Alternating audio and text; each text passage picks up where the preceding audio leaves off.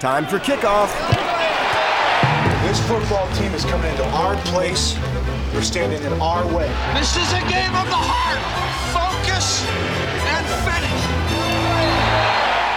Hello, everybody. I'm Greg Proops, and this is Greg's Gridiron Gold, the awesome blow by blow, no holds barred account of American football.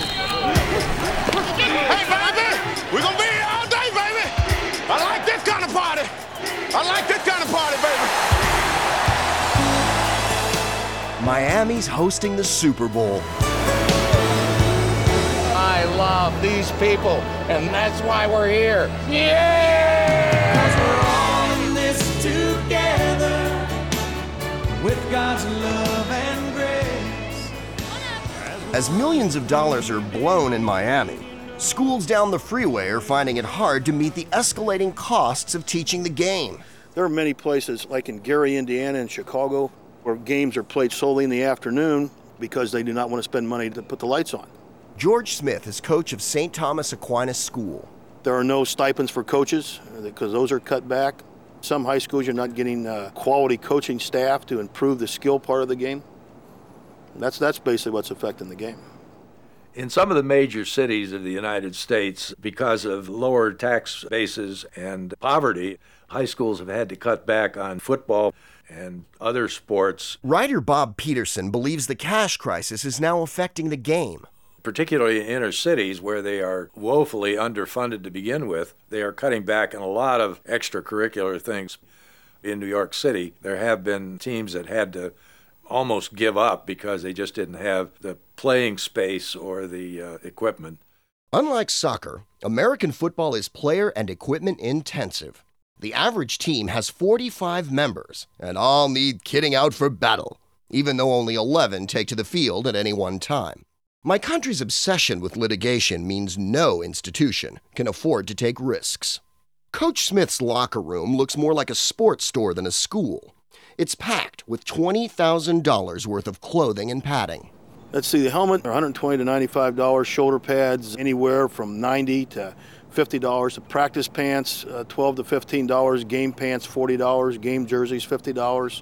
Knee pads, five to six dollars a pair. Thigh pads, uh, eight dollars a pair. Practice jerseys, 10 dollars. The coaches are in a difficult position. Many are underpaid and overworked, but they can't let the game die. Bob Peterson, coaches would rather keep it going, even if they have to fund it themselves, than let these athletes have no outlet for their energies at all.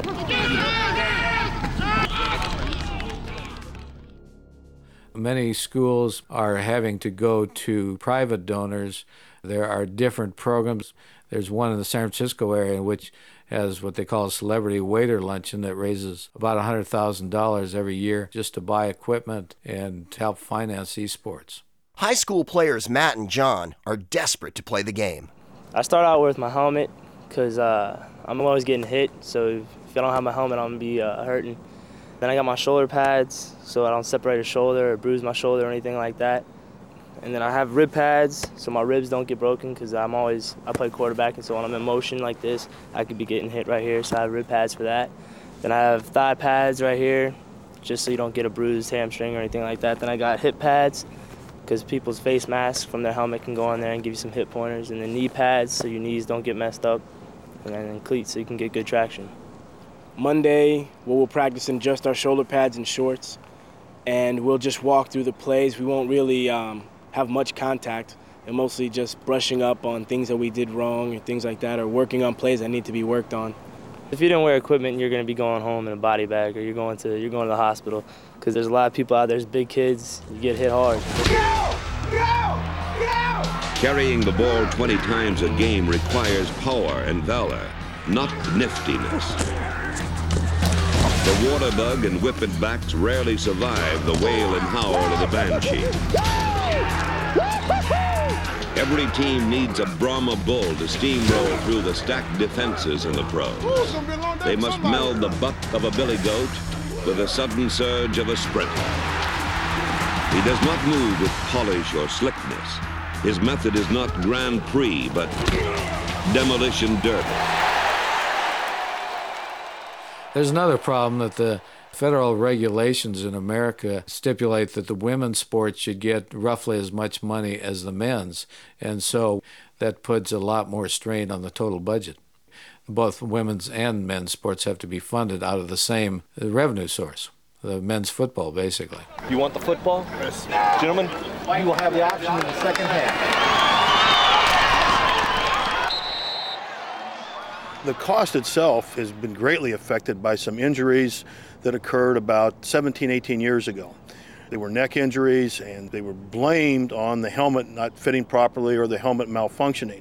At that time, there were probably eight helmet companies in America that made football helmets, and so the price was down because it was competitive.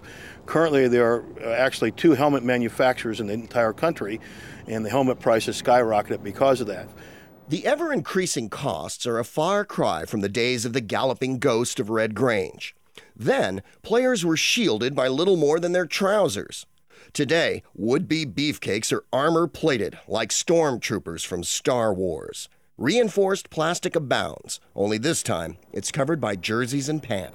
Every year, the federal government tests the, the helmets to make sure they're not cracked and that costs about $10 a helmet to have those tested.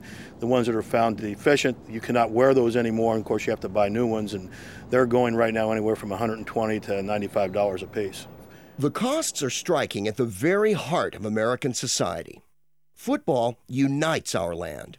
It's a common bond between old and young, rich and poor. It's as essential a part of our national life as guns and Oprah Winfrey. Without the weekly school game, small town America would simply lose its collective identity. In larger cities, the weekend meeting is also an important tradition. Vic the Brick is a sports talk show host in LA. A community wants their football, especially smaller communities in America. They live for that Friday night. High school football, Friday night fever around America. You go to a small town in Texas on Friday night, that's it. Football, that's all they're going to talk about and they'll do anything to get their high school a football team.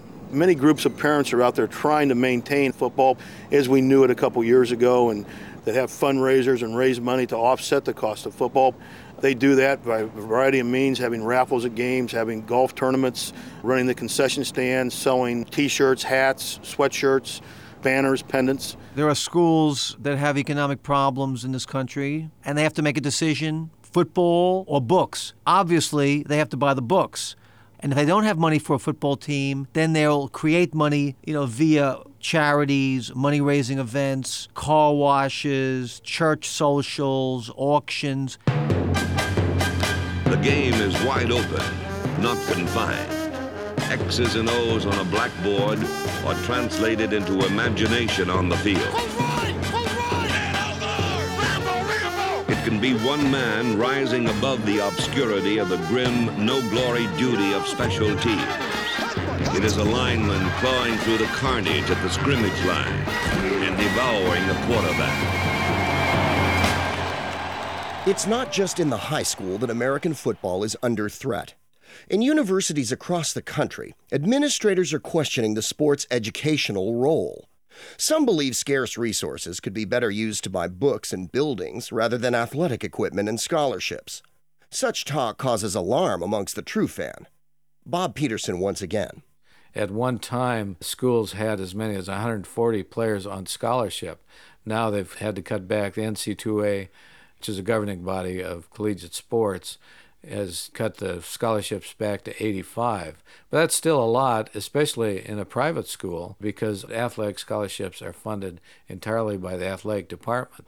It costs more than $20,000 a year for a student by the time they pay for the dormitory and, and everything else. So if you multiply that by 85, you see what the cost just of getting the players is. If you're one of an army of sponsored players traveling through college, you can devote your life to the game. But many universities are now reevaluating the sport. In some colleges, it's felt to be a distraction that takes away from the educational mission of the college. The University of Chicago, in the early years of the century, was one of the top teams in the country, and they dropped it and haven't had a team since, even though it's a very large college. For those schools able to continue, the training is tough, the rewards high. traditionally, football has been used as a sport which has raised money to support other sports because aside from football and men's basketball, these are the only sports really that raise more money than they cost to put on. So, football colleges now are facing a tremendous strain to keep their football programs going, to keep other programs going. And now the women have their own programs. It's really quite costly. The game is perpetual motion. A swirl of flying bodies in constant collision. A two and a half hour carnival of color, sound, and action. I got a little something for you.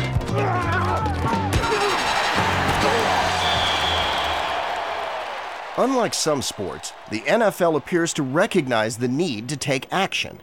They and the professional players are giving cash to buy equipment. Trace Armstrong plays with the Miami Dolphins. We've agreed to, with the league to do a very substantial youth football program. And I think that uh, with that added emphasis, we'll be able to do some things and make sure that uh, uh, kids continue to play football. I think uh, organized sports are great. I think they're one of the great learning tools for young people, and, and certainly I think football's a part of that. Hall of Fame director John Bankert. They are doing a lot in terms of improving the stadiums and the game of uh, high school football, particularly youth football. They have several programs called uh, Play Football, Air It Out. These programs hope to stem the tide that's threatening the game. Cash is given to fund youth teams in low income areas. Skill sessions are arranged, and there's a hefty helping of star names to promote the sport. The NFL and the players have a plan. Remind the young that American football equals patriotism. I think you see now more interaction with players and fans and players and kids than you've ever seen. We've got 1,600 active players in our league, and over 800 of them have some type of foundation that they formed on their own where they do things to benefit kids. They speak at high schools, at elementary schools, and uh, I think you see much more interaction now with young people than there's ever been. The league's support is backed up with free tickets and a PR offensive. So they are going back to the grassroots, trying to get young people more interested in the game by distributing tickets to youth groups who can go to see the game play and uh, doing other things that will try to revitalize the interest in football in the United States. The heroes of the 60s, like the game itself, seem larger than life size.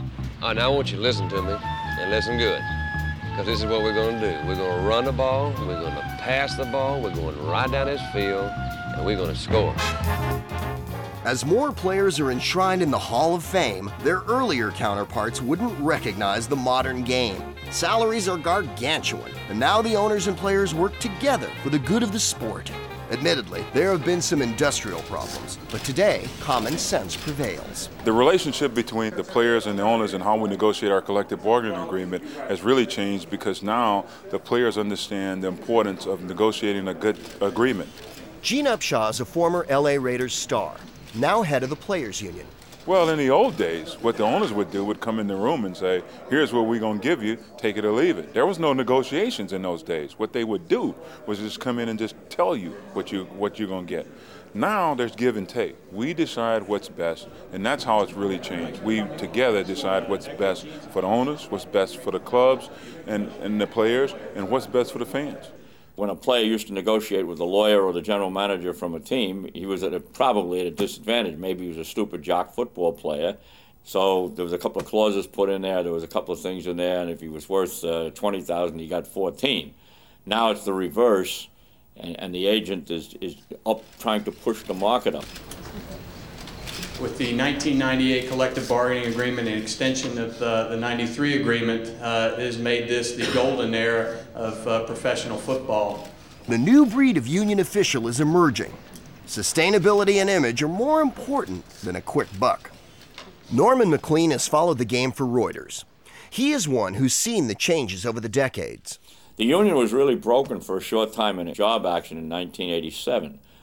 But because of legal suits, Plan B came in, which became free agency. Once you have free agency of any sort, even at any time, the whole market skyrockets. It just does.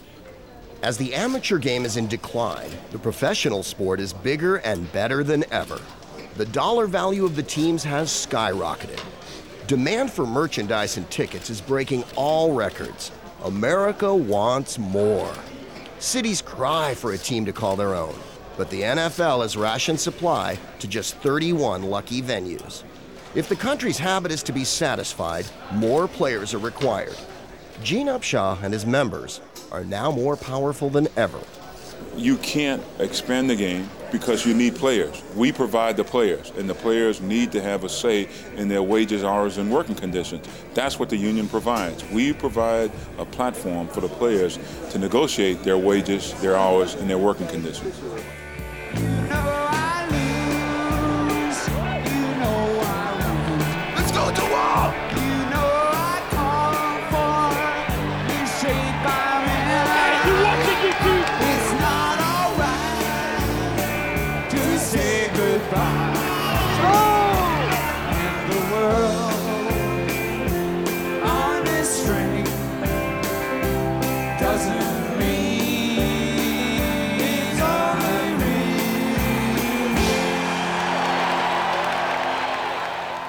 May sound good that I can leave one employer and go to another if I wish to, but that does not help in pro sports. It may be the right of the individual player to do it, but it is resented by the fans. Jerry Maguire doesn't exist. Agents, more, more, more is their cry. The union is curbing their power. Right now, I'd like to introduce Richard Berthelsen, our Chief Legal Counsel. We were the first to actually regulate agents in professional sports, and we've been the first to uh, extend that to the uh, rookie contracts. And we've made some improvements, we think, in the last few years.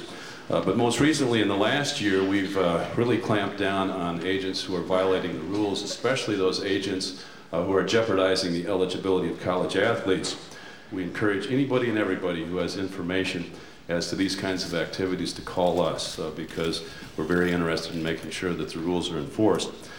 The movie Jerry Maguire paints a vivid picture of the sport. It shows the agents as superficial Armani wearing monsters and the players as egotistical muscle mouths.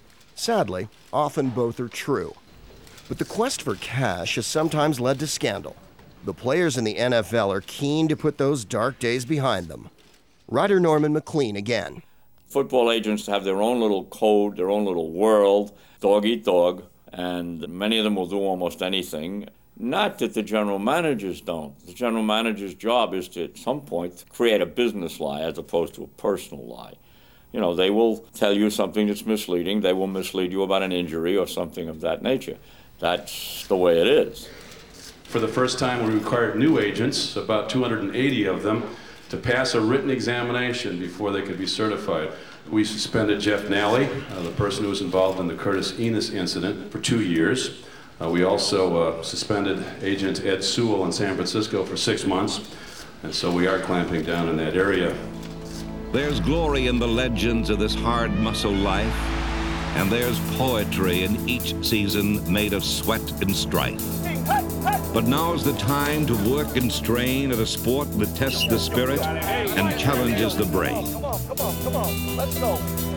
Yeah, I'd like to have 75 degrees and sunny all the time too, but that's not football. Do you fear the force of the wind, the slash of the rain? We're gonna play us through light and rain. Go face them and fight them. Be savage again. The only thing which tarnishes the halo of the modern game is the nomadic team who moved to a more profitable city. Fans are devastated, newspapers rampage, and American football is weakened. Los Angeles is a victim of this new economics, the flight of all these owners looking for better deals. Georgia Frontiere owned the Los Angeles Rams. She, of course, had the team in Orange County. She fled Orange County for a better deal in St. Louis. Abandoned the team, abandoned the people, and all Rams fans, and the Rams have been here since the 50s. Abandoned them for what? For a few million dollars, a few stinking million dollars. Unfortunately, an owner of a team is a businessman. And if Atlantic and Pacific or if a drug chain wants to move somewhere, they can do it, and there is no legal difference. The Raiders left Oakland for LA in search of cash, only to return home again. The Raiders moved from Oakland to Los Angeles in 1982, basically because their owner felt that they would be more important in the Los Angeles area, which is the second largest area in the country, second only to New York, And he thought that he could be a more important person down there, too. In the 50s, 60s, 70s, 80s, Los Angeles had a football team, a very proud football tradition that began in the Coliseum, that moved to Orange County, which is 30 miles south of Los Angeles. They should have been the Anaheim Rams or the Orange County Rams, but they retained the name Los Angeles because that sells tickets. When Al Davis took his team to LA, the media went mad. In the Raiders' former home of Oakland, they mourned the loss of their boys. In Los Angeles, they screamed at the cost of refurbishing the Olympic Coliseum. But regardless, the diamond ring wearing owner laughed all the way to the bank.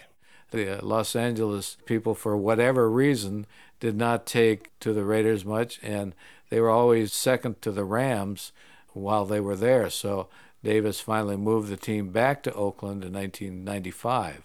And from the standpoint of the Oakland fans, that was a very important move because the Raiders have always been very important psychologically to Oakland because Oakland always sees itself as a second city to San Francisco, which is much more glamorous and much more well known throughout the world than Oakland. And so the Raiders were always a big source of pride. So to have them back, even though they haven't been playing very well since they came back, is still very important to the, the people of Oakland.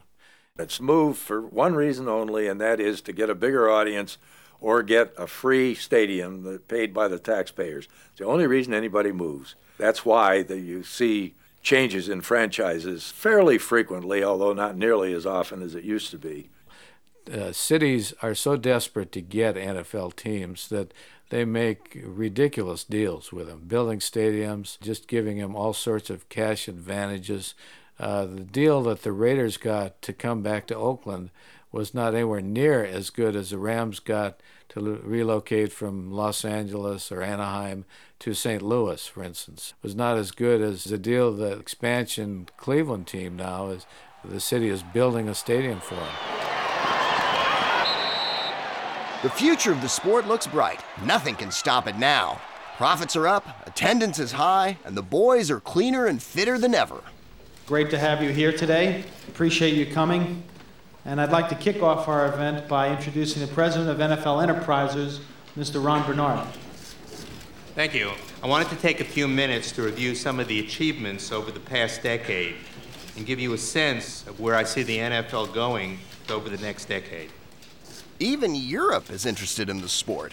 The boys in Edinburgh and Germany are emulating their transatlantic cousins, winning awards and trophies. Well, I think the next 30, 40 years, the emphasis now is con- on continued growth at home, uh, but with some restraint. I think the National Football League wants to go to probably 32 teams. We're now at 31, which is an odd number, which makes it a little difficult. But I think they also want to get the international market more involved. A time for achievement, a time for purpose, a time for glory. Join me next time for another edition of Greg's Gridiron Gold.